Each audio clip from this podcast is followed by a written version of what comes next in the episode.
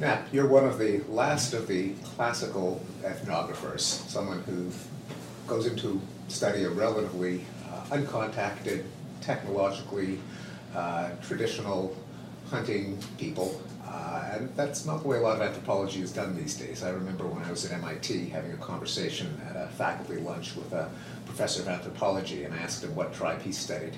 He said he studied the uh, nuclear engineers of Los Alamos Labs in New Mexico.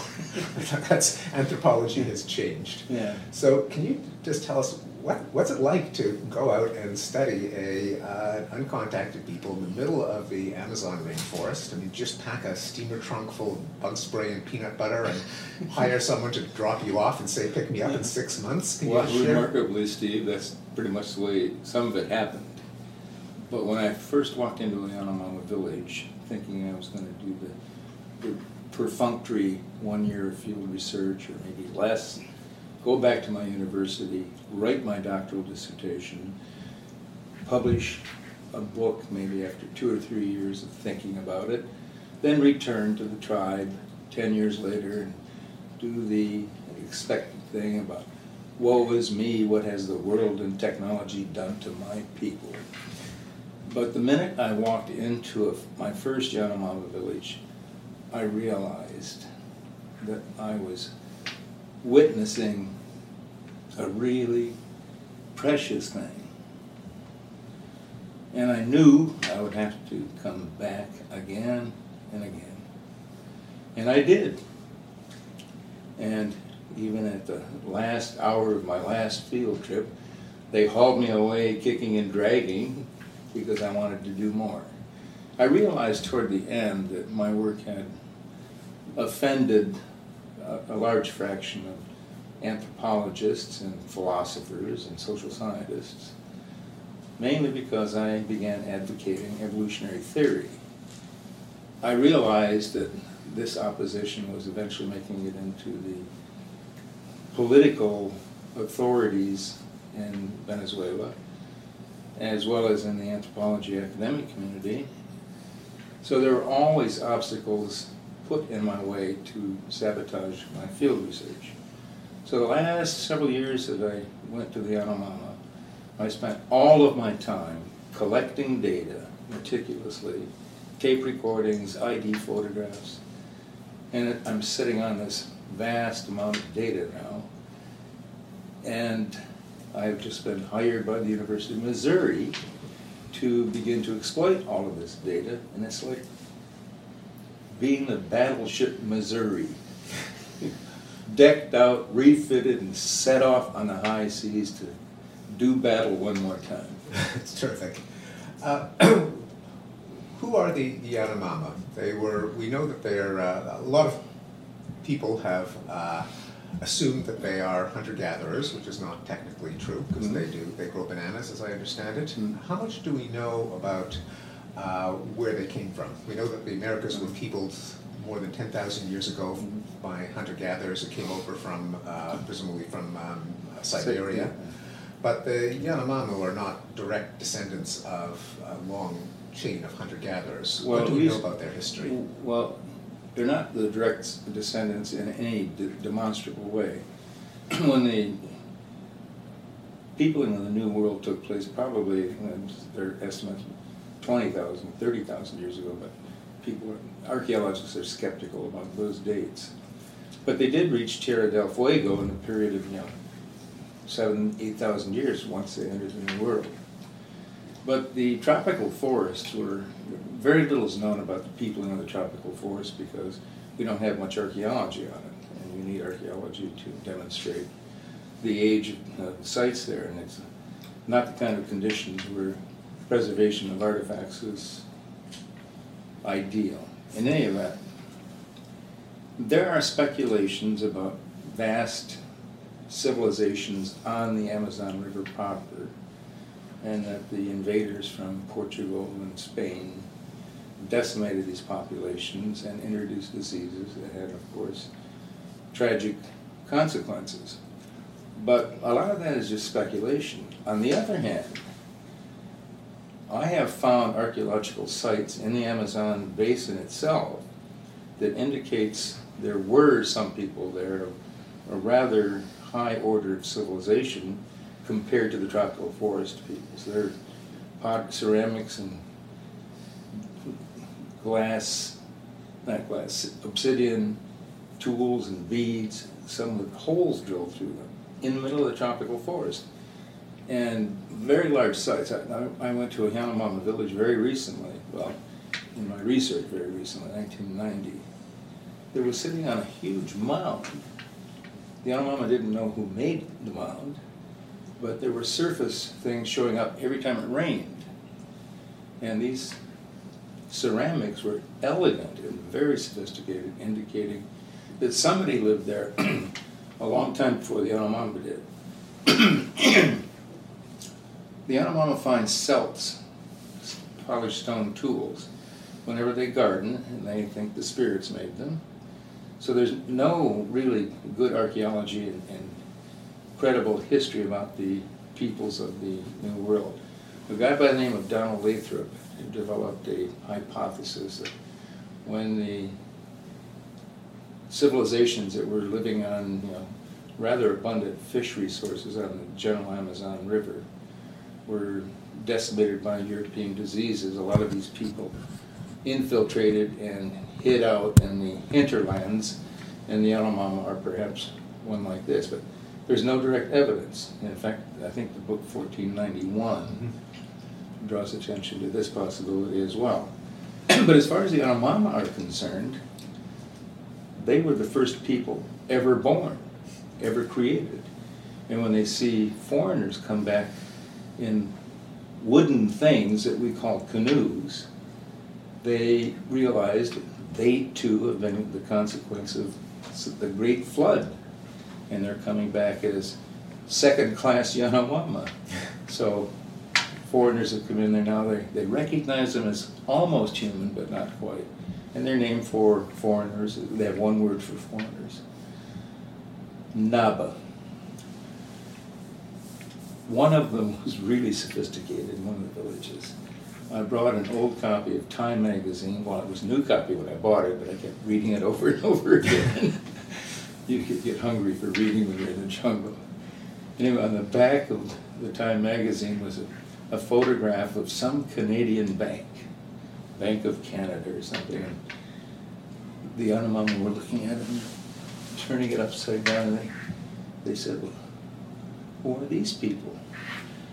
And I said, well, you wouldn't know them. They're, they live far away. Oh, they're Yakwana. That's the next tribe over. Close enough. Right. Well, um, how do you con conceive the uh, the, the relevance of the studies that you did among the, uh, the Yanomama for understanding of human nature in general. I mean, they're clearly not a time capsule of our ancestors. On the other hand, there's much about their lifestyle that was probably closer to that of our ancestors than the way we live right now. How do you, what kind of qualifications would you make for the particularities of their lifestyle mm. as opposed to uh, an evolutionarily typical uh, mm. uh, way of life? Well, I think you've hit the nail on the head. They are not the direct descendants of Stone Age peoples. But ever since the beginning of the, the first human being that cultivated the first plant and ate some of its product, from that point on, everybody's been acculturated to a certain extent. They're all descendants of, of, of a hunting and gathering heritage that has been modified by the introduction of domesticated and cultivated foods. All I've been claiming in all of my writings is that the Yanomama are not necessarily the modern day survivors of the Stone Age. They are, however, the best approximation that we have in the ethnographic world today of living in a kind of environment, a kind of political system, a kind of social system that approximates as closely as you can find human beings today living in a condition, a state of nature, as it were, that is quite comparable to what must have happened during most of human history. And to that extent, we, we can learn a lot of things about politics, political attitudes, violence, aggression from people like the Yanomama. Unfortunately, there aren't many people like the Yanomama left. And that's what awed and astonished me the first time I saw them. Yeah, when I've cited figures on violence from uh, a variety of uh, hunter-gatherer, hunter-horticulturalist, and tribal people, I often get the criticism, well, these aren't all hunter-gatherers. And my response is, well, that's, that's irrelevant. I'm not, uh, for the point of testing the hypothesis as to whether, say, government reduces violence, Mm. it doesn't matter whether they're literally hunter-gatherers. What matters is the value of the independent variable. Is government present? Is government uh, absent? And it's- my attitude is always that the value of these peoples are that uh, there are many features of our present environment that we can't subtract other than by looking at Yeah. these people. Mm. Whether or not they're, they survive only by hunting and gathering is irrelevant to the effect of that variable. I've had this argument with Marvin Harris and people like that. You're not exactly what you eat, Yeah. although in some cases you might be. The important thing that I've discovered about the Yanomama is kind of the answer to uh, the question a lot of highly educated people in our society ask. Oh, it would be so wonderful if we could just go back to an earlier time when life was so much simpler and pleasant and neighbors cooperated. And what I found, the further back in time you go, the more that unpleasant things are ubiquitous in your environment and that violence is just around the corner. And that wishing for a return to the noble savage past is possibly one of the biggest errors that one might make philosophically. I don't think life in the state of nature was nearly as pleasant as a lot of people would like it to be. One example I can give from, from my travels across the United States, I happened to have been invited on a trip into the Grand Canyon by the guy who was then the governor of Arizona, Fife Symington.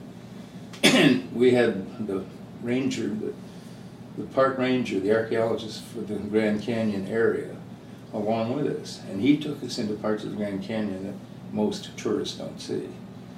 And one of the most astonishing things was we saw Pueblo houses built into this edge of the Grand Canyon with a thousand foot drop below. And these houses were occupied by prehistoric Indians who were so terrified of their neighbors that they climbed down vines and ropes with their kids on their back and firewood under their arm and the day's catch in their baskets because they were just terrified at their neighbors. And that's the way the Yanomama lived. Even the missionaries who've lived among the Yanomama the longest have pointed out repeatedly to me and other people that these people are terrified of neighbors. And it's like Hobbes's war of all against war in, in many respects. And Rousseau was way off the mark. And maybe not every man against every man, but No, every no. village against every village. Right, It's more right. like it. Let's go back to the beginning, and uh, if you'll indulge me with a question, a couple of questions about, about my own obsession, language. Mm. So you blunder into this village, you don't speak a word of Yanomama. How do you establish the first communication, and how, what was it like learning Yanomama? I take it you're, you're fluent in Yan- Yanomama? Well, I used to be. You used to be, so. Ten, ten years ago. First of all, what is it like uh, to uh, try to establish communication without uh, a language to begin with? Well, I had the advantage, the first day I was in a Yanomama village, I had with me an American Protestant missionary who had spent some time among the Yanomama before I got there. And he brought me into the village the first day, he happened to be in that area. I offered him a ride up the the Orinoco River. He hadn't been back to the village for over a year. And we walked into the village and he said, I'm really anxious to see who died. I'm like, what a macabre attitude that is. Anyway, it's important to know who's dead because you don't want to say their names. I mean, you, you might have had a friend there you know, a year ago and you walk in, where's Joe? And you could be in a world of trouble because of that. Anyway, he wrote down a number of phrases for me. And with this humble start, I began adding words and ways to, to make these statements meaningful to the Yanomama. Most of the phrases were things like, don't, don't hit me with that. but it was things like, uh, fetch some firewood or share your food with me. And of course, in, in the course of a few weeks, the, he, the missionary left. I was all alone with the Yanomama there. And they realized at some point, very soon after he left, that I couldn't speak Yanomama very well. And they thought, "Ah, he, he must be deaf. So they began shouting at me. And that was their solution to our inability to communicate, or at least my inability to communicate with them, was that I, I had some physical defect, and so it must be my hearing. And so they shout louder and louder at me, and then finally get disgusted and walk away. But slowly, I added more and more vocabulary, and I could talk reasonably fluently about common things like where do you sleep and who, who's your younger siblings and what village did you come from. But I could never, at say six months in the village, start penetrating the really sophisticated components of their their world of thought and belief and mythology and things like that. That took much, much longer. When, when you did uh, enjoy greater mastery of the language, did you find that the language itself was constraining in terms of the kind of uh, ideas and belief systems that, uh, that could be shared? I mean, there have been recent controversy over claims by uh, Daniel Everett that Right, uh, another again, uh, Amazonian people, the Piraha, Piraha, uh, yeah. uh, could not or chose not to talk about anything that was not in their immediate experience. No abstraction, no talk about the past, no talk about the future. In your experience with the Yanomama, wa- was there uh, concern with uh, entities and systems beyond the five senses? Um, no, I don't think the, the, the had this, the same kind of limitations on the way they dealt with the external world as the Piraha did. Actually, he touched on a fairly significant controversy in your field, linguistics, Oh, yes. Noam Chomsky. Um, what, was the concept that Dan said, that regression? No, Recursion. Recursion Uh, that the, the Piraha language didn't have recursion, and Chomsky believed all languages had recursion, and it was never settled. Interestingly enough, Daniel Everett had a chance to go back in and bring colleagues with him to test this proposition, this theory, that was basically a Chomskyan theory. But most of the archaeologists, or the linguists in Brazil were Chomskyite advocates or students, and he failed to get a research permit to do it. Well, among the Yanomamo, uh, is it, uh, how easy is it to um, embed a a sentence within another sentence? To say, for example, that uh, Bill believes that John is sick. That, that's very easy to do. Um, Let's switch from, from language to cognition. Uh, One of the, the- your work has attracted so much controversy for its descriptions of violence and Mhm. and sex that people uh, forget about the rich characterization of their, their way of life, their technology, their mythology, Yeah. their art, their humor. And uh, for me, reading uh, your books, what was uh, impressive to me was uh, how much uh, richness there was in your description of their Mm. lifestyle. And there's one passage in particular that has stuck with me, where you describe their uh, how they hunt armadillo, Oh. which involve and armadillos which live underground in labyrinthine burrows, and um, they would uh, seal off all the openings to the burrows but one. Take a particular kind of fungus, I believe. That, No, it uh, was- it was termite nests. termite nest that formed of intense smoky Right. fire, fan the smoke through into the burrow. Uh, then one of them put his ear to the ground, uh, listening for where the armadillo was. Oh, Finally, oh, oh, wait, wait. they introduced A vine vine with a knot at the with end? a knot at the end, and they gradually let the vine creep down the burrow, and the guy on the ground would keep his ear to the ground, and where it stopped, they assumed, and quite accurately, that the armadillo had suffocated there.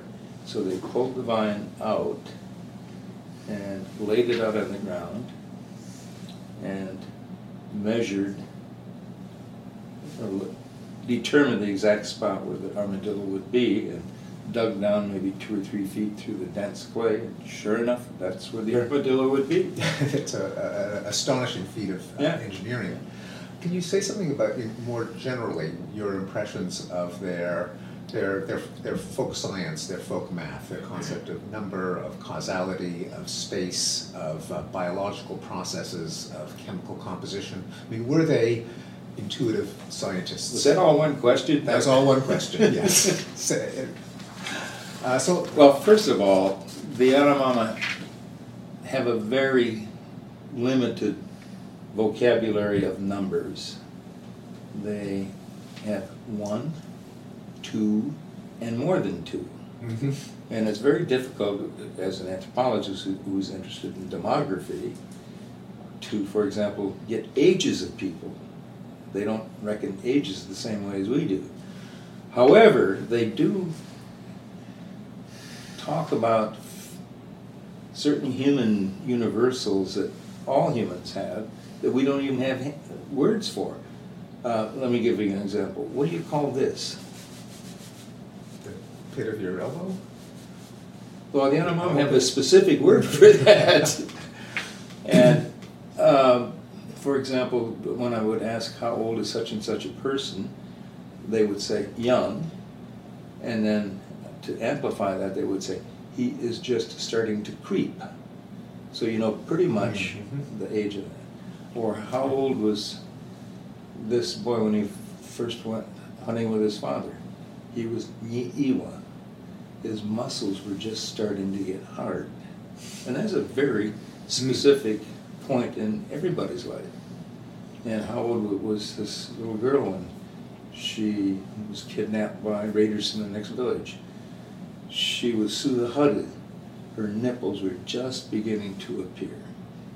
So they have very precise Mm. ways of indicating characteristics of certain develop ontological dimensions of all forms of life. And they are incredibly interested in insects and the world around them. Uh, Speaking of armadillos, I once asked my best informant, he, he mentioned the name of an insect. And I said, well, what kind of insect is that? And he said, well, it, you only find them in the entry to an armadillo den. You wouldn't understand that. Said, Well, apparently it's an insect that will only assemble or flock around the beginning of an armadillo den if the armadillo is there. And that's no, that's how they know which dens to light fires in. And, but he assumed, no, you're, you're so stupid, you would know something like that. Did they, uh, uh, did, did they make you feel stupid? Uh, Yes, they did. I mean, it's kind of hard to. Uh, I once heard of a Protestant missionary who was taking a walk between Village A and Village B and wanted to come along with me because he had never been to Village B. And this the Yanomama, uh, the Yanomama are very arrogant. I mean, they think they're the be-all and end-all of humanity. And so the missionary was getting kind of annoyed at that. He said, well, if you think the Yanomama are really smart, why don't you go make, make me a knife? And the Yanomama replied, well, if you're so smart, why don't you make me one? And that involve you centuries of the evolution of technology in the industrial world to make a knife. Division of labor. Right. yes, yeah. The, uh, what about their, uh, do they have words or concepts for abstract entities that would, might explain uh, their observations of the living world? Do they have any sense of what was passed on, say, from a, uh, a parent animal to a, a child animal, what can- is contained in a, in a seed? Do they have words for any of the forces that push things around or that make the sun rise? You mean like gravity and? Yeah, or the equivalent, any, was there, was there a, uh, were there theoretical constructs? Uh, Well, their real belief systems about the real world around them blend in at some indefinite point in the past where you can't really tell if they're talking about spirits or creatures that are real and and you can describe. So the, the borderline between human beings and the nether world of spirits and deities is very vague. And in fact, when they want to say something is really old, they will say something like, Peribon Iadaha, uh-huh. at the time when moon's blood spilled to earth. And they have a myth about the origin of human beings, and it begins with the character Moon. Moon was a cannibal, which they are disgusted with. Every time, for example, I would shoot a tapir, a big ungulate in the tropical forest, it weighs about 500 pounds. But they have the best tasting meat I have ever eaten. And they don't take them very often, so I would cut a big fresh slab of meat off the hind quarter of the tapir and put it in a frying pan and flip it over rare and then just eat chunks of it. And blood would be running down my mouth and beard and they were so disgusted with that. You're going to, you want to turn into a cannibal so they're really disgusted I uh, mean, you're going to be like jaguar he eats people. Anyway moon was a cannibal and he was once it's hard to tell if he's human or spirit but in a more human aspect of moon he came down to earth as the moon sets and he would capture yanomama souls and eat them between pieces of cassave which is odd because the yanomama uh, they, they do make cassave but it's nothing like the cassave that's found in the rest of the Amazon basin. Anyway, Moon ate souls of human beings with cassave. And he would ascend slowly back up into the sky. And the two culture heroes decided to shoot this varmint who was decimating their population. And the first one was left handed and therefore a bad shot. They associated leftness with being Sina or a poor shot. So he shot arrow after arrow at the fleeing moon, and he kept missing. And the other brother was right-handed and a good shot. He aim, hit Moon right in the belly. And where Moon's blood dropped to earth, it changed into Yanomama. And where the blood was thickest, the Yanomama were really violent and fierce, and they fought constantly and exterminated each other. And where it thinned out, when it spread through the water, the Yanomama formed by that blood were more suave friendlier, and they didn't exterminate themselves. But nevertheless, Tapa Waiteri no Moraha, even they were violent and fierce. And where it got almost thinned down to nothing, just water, they were pretty timid, and most of those are foreigners. So there was a, a, uh, an essentialist theory of Yeah. the, the, the roots of, uh, of violence. They Right. call it Oh, the yes, blood yeah. of the moon. And it almost perfectly fits the geographical descript, uh, distribution of the Yanomama, except in the southwestern corner. If you look at all the villages of the Yanomama, the ones to the north and east that are on the periphery are the least aggressive and least violent. And that's the- refugees. Well, not, no, not quite. I mean, there are other kinds of refugees. But these are the Yanomama that the Brazilian anthropologists study. Ah. Are, were there any skeptics of these received myths? I mean, I've heard from uh, Louis Liebenberg among the San that one, one would tell him this, the official story of sunrise and sunset, namely that the sun was murdered at the end of every day, and his bones would be uh, thrown across the sky to be reborn. You could even hear the whistling uh, at night. And but then the guy said, "You know, that's the story, but you know, I've listened hard. I've never heard that whistling." Did you ever get any Yes, atheists, agnostics, skeptics Yes, among your? One of my best informants, a man named Kaobawa, was telling me the myth of Naro. Naro was kind of an opossum, but it smelled like a skunk. Naro is a really stinky creature. Anyway, this episode of Naro, he climbs up a tree and they chop the tree down and the branch goes back way over onto the strained, constrained by a spider web. Anyway, and they chop the spider web and Naro goes flying off into the sky. And my foreman said, you believe that?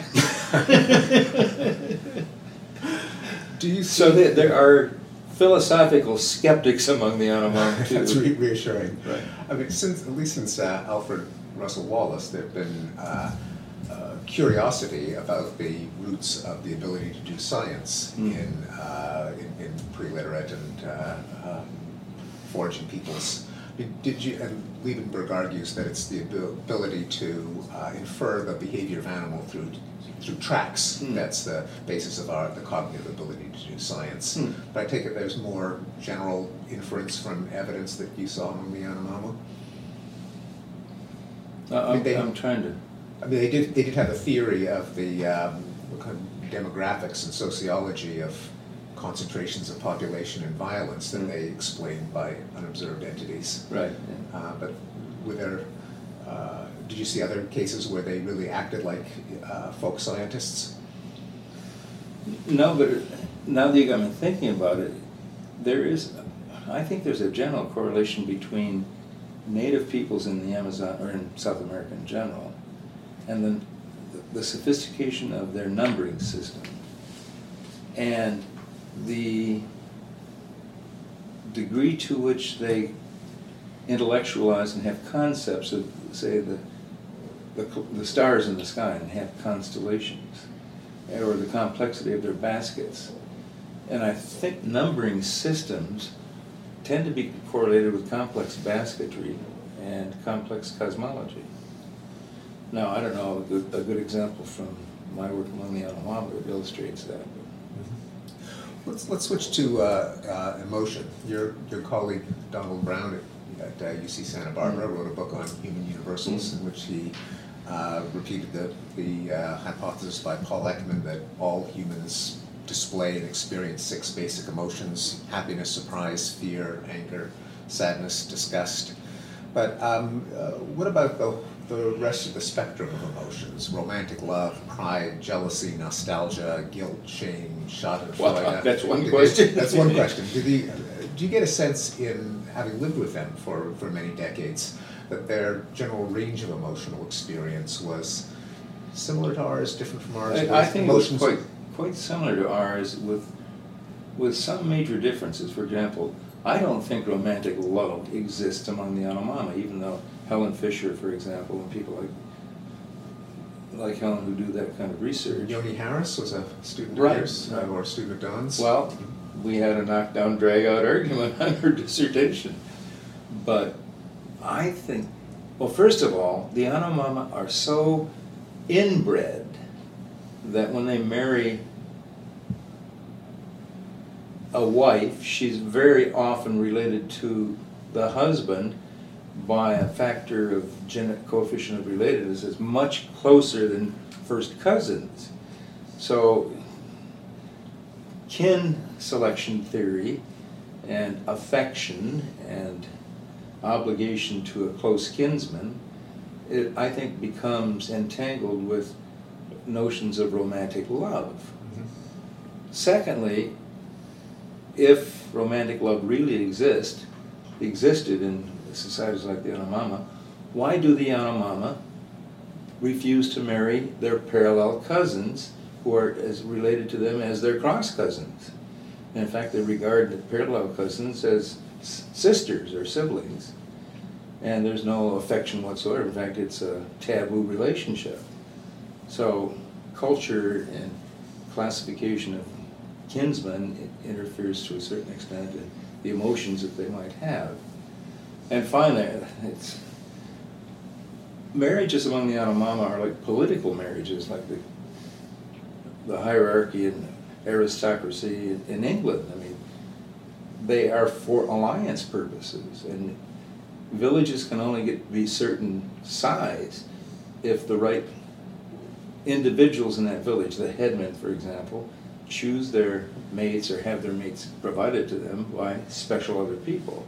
So there's a very political dimension to Yanomama marriage. There have been years and years of discussion about alliance theory in, in anthropology. Alliance, and it's basically marriage theory and all these complex models that Levi Strauss, Rodney Needham, and David Mary Lewis were fascinated by. They almost never entail any kind of violence and warfare like the Yanomama have. Their alliance is a real phenomenon, not just a, a fancy structural model of some kinship organization. So there's some teeth in marrying certain kinds of cousins that form alliances. Were there any uh, Romeo and Juliet stories where the uh, elders formed an alliance, but perhaps the betrothed couple had other ideas? There are occasions where young people run off into the jungle and have illicit affairs when they shouldn't have them. And one could probably argue that it's not simply lust.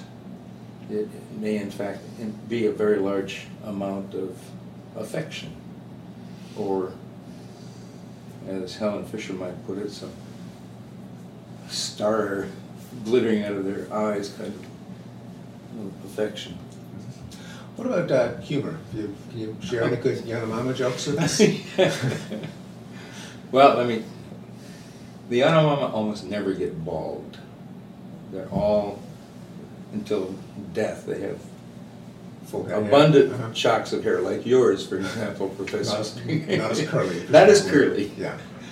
But one of the missionaries, the one that came to the village with me the first day, his name was, they gave him a name Pao, which was the name of a fish. And when he moved back to the village, after I'd been there for three or four months, uh, he was in his house and I built my own little hut away from the house. And whenever I went visiting the Yanomama from one village to another, I would, I had a shotgun and I was, a, I'm a pretty good shot. And whenever I'd shoot a, a monkey, a certain kind of monkey that has this really elegant tail, they use the tail, they take the bone out of the tail by cutting the tail open lengthwise, pull the bone out, and wear the tail on their head during festivals. They're dec- decorative. And one day I shot two of these monkeys. Basho is the name of the monkey. And they wanted me to, I gave them all the meat. I, I drew a line, I, I don't eat primates. Despite blood running down my, my mouth when I taper, yeah. Anyway, uh, There's professional courtesy. Right, yeah. Anyway, the- they asked me, if- I, I- wanted to keep one of the tails for me so I could make my own little decorative thing. And I said, well, I want both of the tails. And said, You only have one head though. And I said, well, I'm gonna give them as a gift to Powell, who was bald as a cue ball. And they just they almost rolled on, on the ground. They thought that was so funny that Powell would need two of these monkey tails to cover his bald spot. So, I mean, that's one example. you- Let's, let's switch to, to uh, conflict, which has generated so much conflict in the interpretation of, of your work. Well, as you pointed out in the little brief introduction to me, I've talked about a lot of things other than conflict, but conflict is my specialty. So you um, documented that one of the things they fight over is women, which Mhm. is significant because there's a frequently repeated myth that uh, native peoples have, since they have no wealth, there's nothing to fight over, and it's only when you have the accumulation of wealth that there's anything worth Mhm. stealing. Whereas if uh, if if people fight over women, they always, in principle, have something to, to fight over. But is it, I think it's not the only thing that they fight over, it's one casus belli, but they, they can also fight over Well, you- yeah, they- territory and, I'm not sure if territory, we can discuss that at great length because, and there are many different dimensions of this territorial thing that we're now raising. But the Yanomama will, will, for example, fight over honor. If somebody disses a colleague in the village, when a go, a guy goes out hunting and gets a big game animal, he is pretty much obligated to share that game animal out with, especially his in-laws and people that he's married. The people who his wife came from. And they're, they're all living in the same village, but they have cross cousins and things like that. And sometimes these guys are, they have grudges against each other. So at a feast where the meat is being distributed, you can really offend somebody by, instead of giving him a T-bone steak, give him a pig hock or something. And- that would be very offensive. Everybody would notice it. And that could lead to a complication further down the line, but this guy dissed me that last meat distribution, I'll bash his head in in this club fight.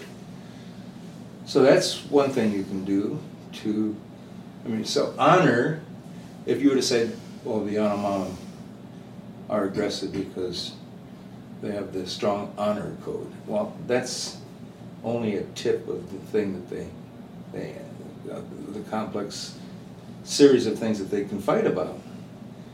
Or somebody might steal a person's tobacco. They frequently run out of tobacco, and when they run out of tobacco, their word for being without tobacco is to be in poverty, to be honey, utter poverty. I'm so honey.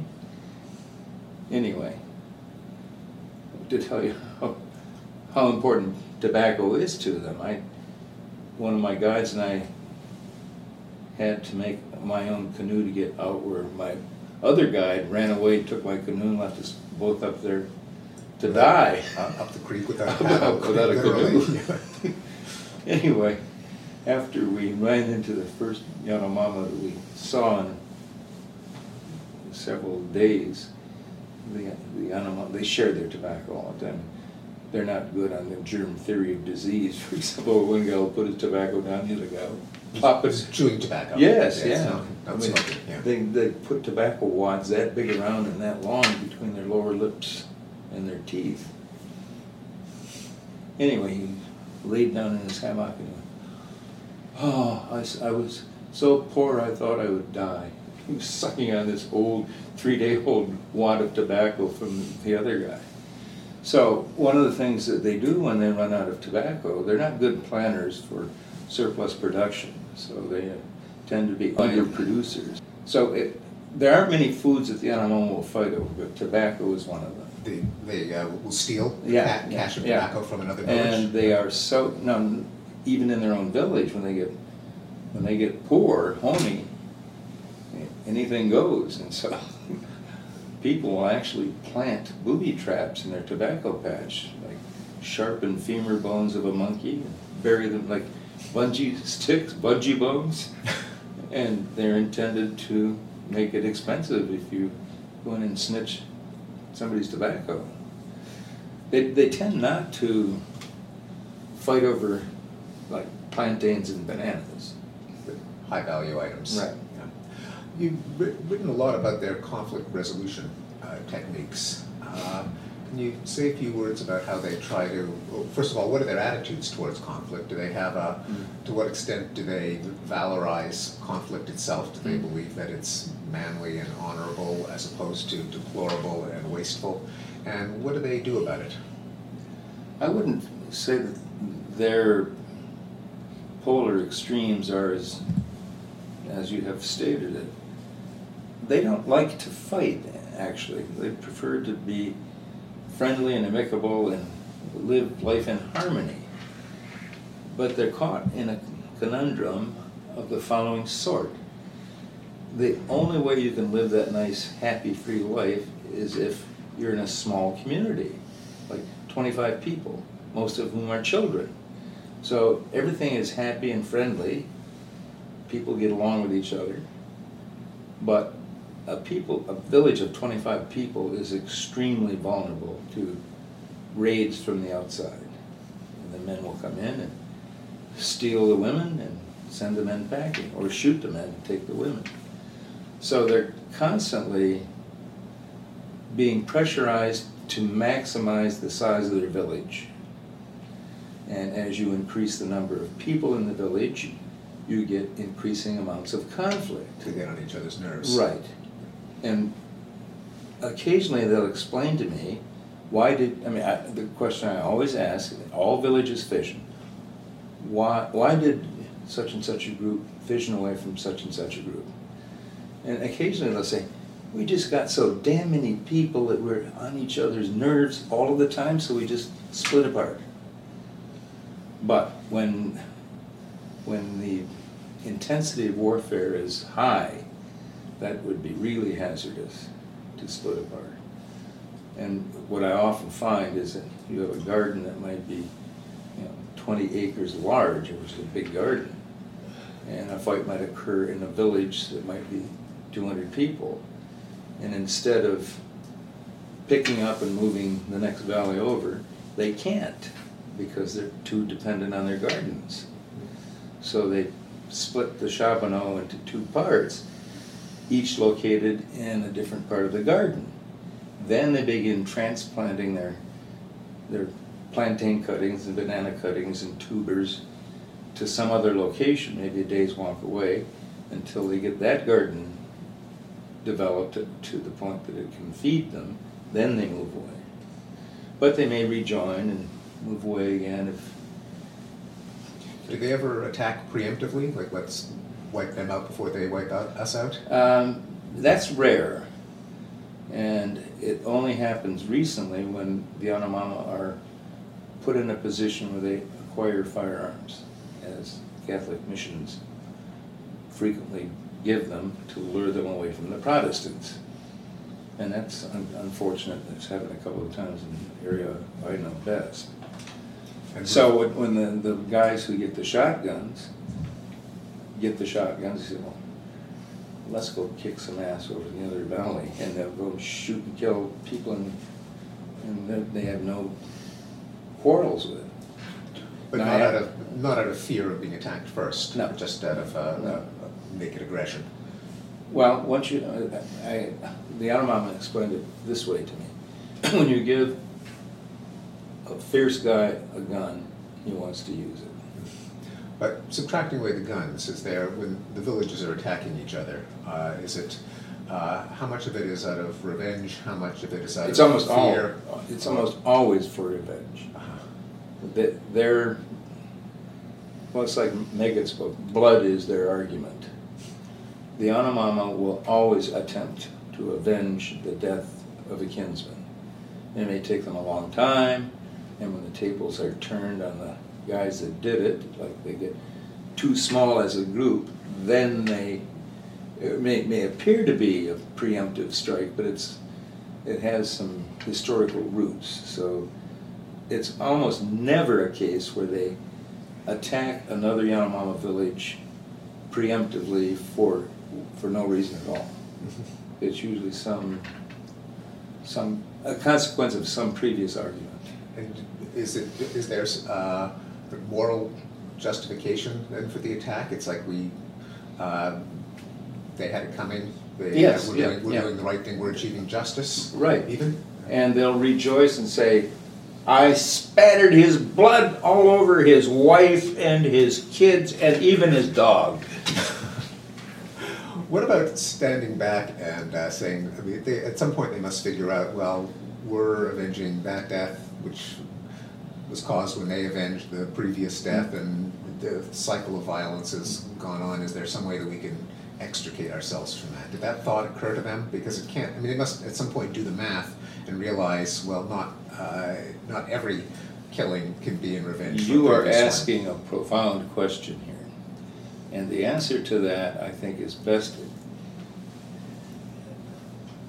explicated in an incident that happened to me when the Yanomama began being aware of Venezuelans, for example. There was a territorial capital about eight hundred miles away, and the, some of the missionaries sent young guys to the territorial capital to learn practical nursing, to come back to the village and treat snake bites and scratches and wounds and things like that. And to give malaria pills, and they taught them how to use microscopes. But one of these guys came back and he's, he was just terribly excited when he told me that he discovered policia. I said, well, what's policia? They will grab people and haul them off and put them in these little separate houses if they do something wrong. And I think we need policia because my brother killed an Iwahika Robotedi five years ago. And I'm always worried that the Iwahika Robotedi are going to come and kill me because he's my brother. And he thought if they had law, law would be a good thing. And ironically, the whole origin of anthropology began when early lawyers like Jurisprudence and McLennan and Morgan, they were astonished when they came to the New World and saw all of these huge populations living in harmony, and they couldn't understand how they could do it. Well, kinship was part of the answer. But they began thinking seriously. Well, it goes back to Plato too about the origin of the state. But a lot of legal minds in England and in the United States were astonished that the political state could evolve out of primitive tribes like the American Indians. So you're, you're, uh, you, you discovered a kind of Yanomamo Hobbes who rediscovered the Leviathan. Right. Or at least appreciated it. Final, final question, and, and it uh, flows out of your answer to, to the last one. But is there any, how, how should we think about what we uh, should do with indigenous peoples? How much of the uh, fruits of civilization should we share? How much should we try to preserve them or allow them to preserve themselves? How much do they want to preserve their That's a traditional dilemma. way of life? And what, you must have given a lot of reflection Yes, I have. to this. uh, One answer right off the bat is if you cripple the patient, you better provide the cure. And to a certain extent, that's what civilization has done to the indigenous peoples.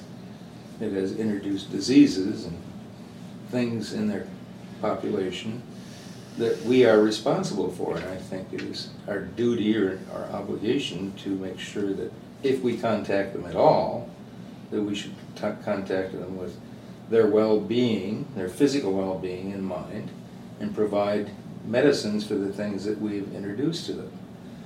From my whole point of view, I thought about this a lot. I mean, it might be better to not contact primitive peoples, if any of them exist anymore, at all. I mean, they're gonna be corrupted by Western civilization and die off.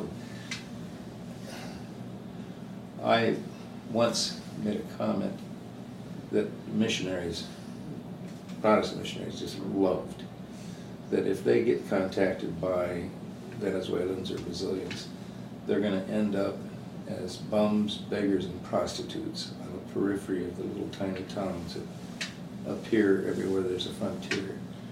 And that's another thing that is, in fact happening. And in Brazil, where the Yanomami have much more contact, most of the harm that's been to the Yanomami has been on the Brazilian side of the border, inflicted on them by Brazilians, not Venezuelans. So uh, most of my enemies are on the Brazilian side of the border, though. I mean, anthropologists study the Brazilians.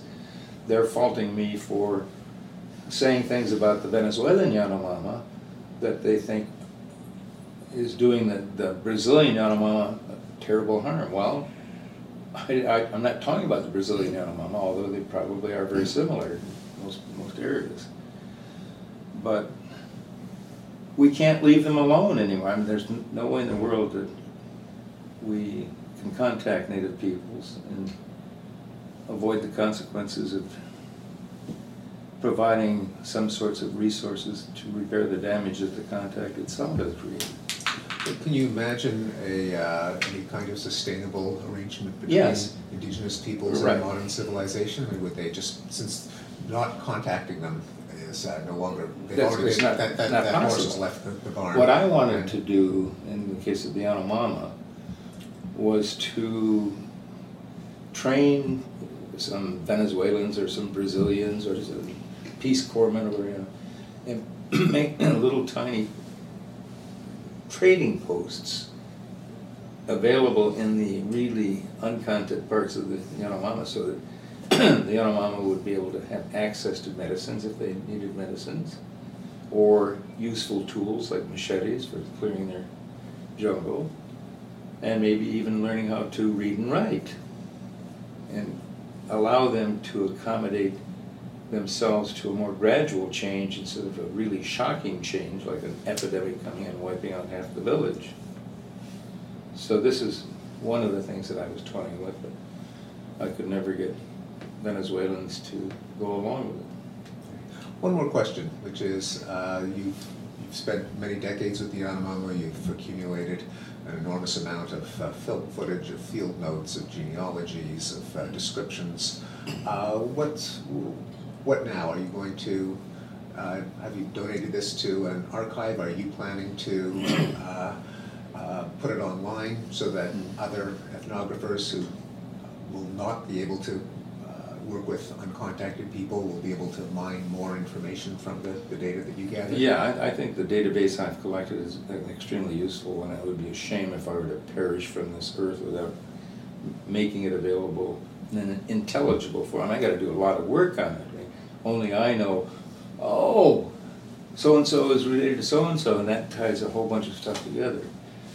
I've been thinking about that for a long time, and fortunately, the University of Michigan has an Institute for Social Research, which has huge databases on, on traffic tickets and demography and things that Martin Daly would be fascinated with. But they are now experimenting or, or toying with the idea of making an indigenous database, starting with mine, because I have so much data. So I was recently appointed as a research professor in the Institute of mm-hmm. Social Research at the University of Michigan, but I have to pay my own salary. So when University of Missouri offered me a job, I could take my data there and get paid to do this from the University of Missouri. So I'm developing this database, which I will leave a copy of at Missouri, but I'm also going to give a copy of it to the University of Michigan, who will then make it available online at major research universities who have legitimate students interested in exploiting this data, and it will be eventually shared very widely in the academic community. Thanks, Nap. The, uh, we've managed to touch just a fraction of the- your observations over those decades, and uh, I know that reading of- your work with the Yanomama in, in, uh, in your books has been one of the most uh, uh, informative and fascinating reads in my career, and so I encourage anyone who's enjoyed this conversation to go back and read the original books. Well, that's a great compliment from somebody like you, Steve. I did all for you guys. And uh, we have a uh, very distinguished peanut gallery uh, who've been listening to our conversation, and I wonder if